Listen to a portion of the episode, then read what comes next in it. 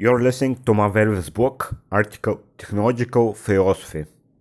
I have been technologist for more than 10 years now, writing all kinds of software applications desktop, web, enterprise, mobile, and I have uh, even some inclination in voice solutions because it uh, increases the speed of interaction uh, with the software. I have seen several technologies come and go, rise and fall. With some of them, I have created tools for others or for me. With others, I have only experienced uh, by trying it, exploring it, seeing if it has true benefits. As uh, one song says, things in the end, it doesn't even matter. Technology in in itself is just like another abstraction, another tool created by the human mind to theoretically increase productivity, effectiveness, minimize cost and time of execution of everyday tasks, solve some special particular problem, some and so. At least that is the purpose from philosophical point of view. The human mind needs to be certain to be in the comfort zone to not to worry. So in this moment comes the technology to to enlarge the comfort zone and to to create to create comfort.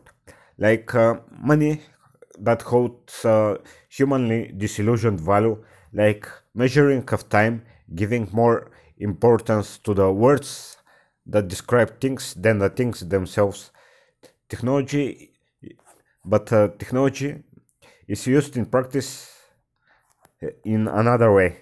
It is just another slave that is dependent to the human mind, psychology, and behavior. We are giving too much attention to the technology itself this is because the human mind gives uh, human characteristics, uh, gives life uh, to all that surrounds him nature, universe, society, God, te- even technology, and so on. Also, my most of my career I have been developing with Java programming language. I have never been true evangelist. I have seen several different technology battles Linux vs Windows versus Mac, Java versus C Sharp, Android versus iOS, Flash versus HTML5, Google versus Microsoft, open source versus closed source, and so on. Well, as I quoted before, it doesn't it doesn't matter. In the end of the day, like money, like the fame, like the ego, like the technology, like the technology, what matters is how you improve your life and the the life of people around you, at least from humanitarian point of view. If you think beyond the short-term personal gains, that that will last even after your death if you're thinking in short terms, there are two options.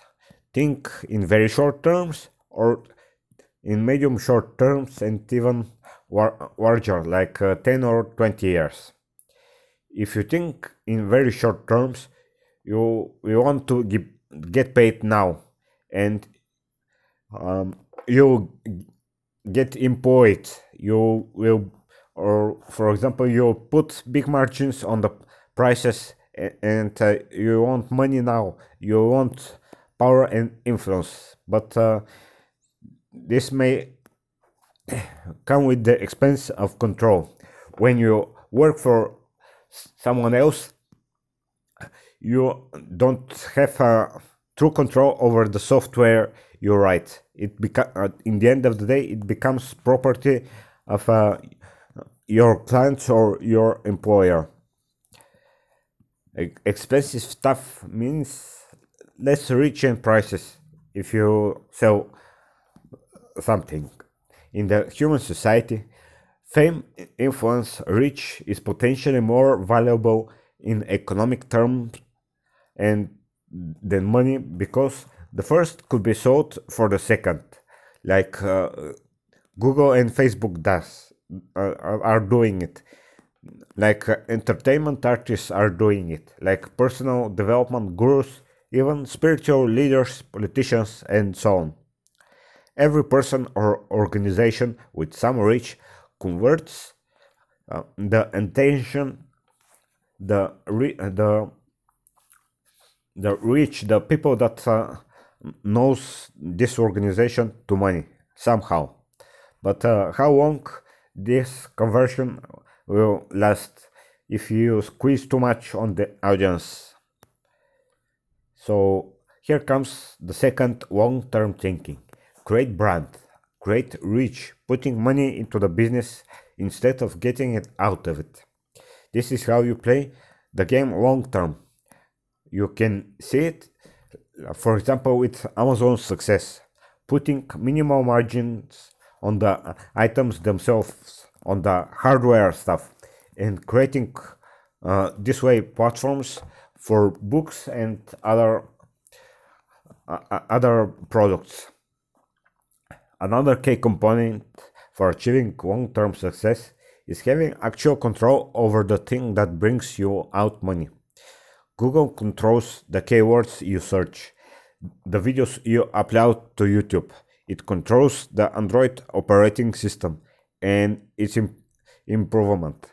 Also, the Android marketplace, the Chrome plugin marketplace. It controls the Chrome browser itself.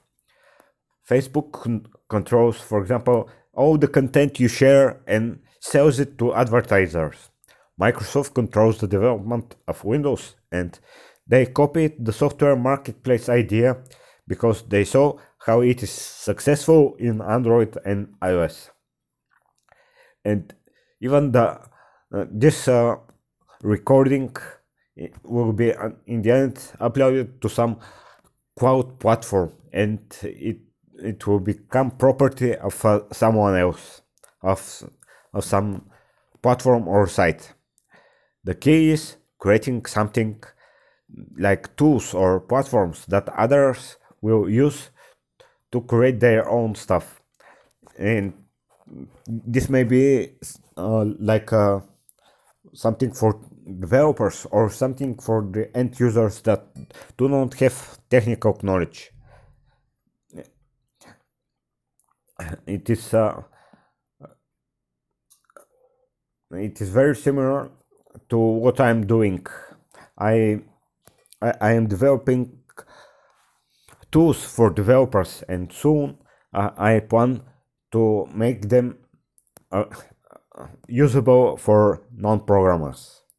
And this is my my my implementation in my personal small scale of this idea.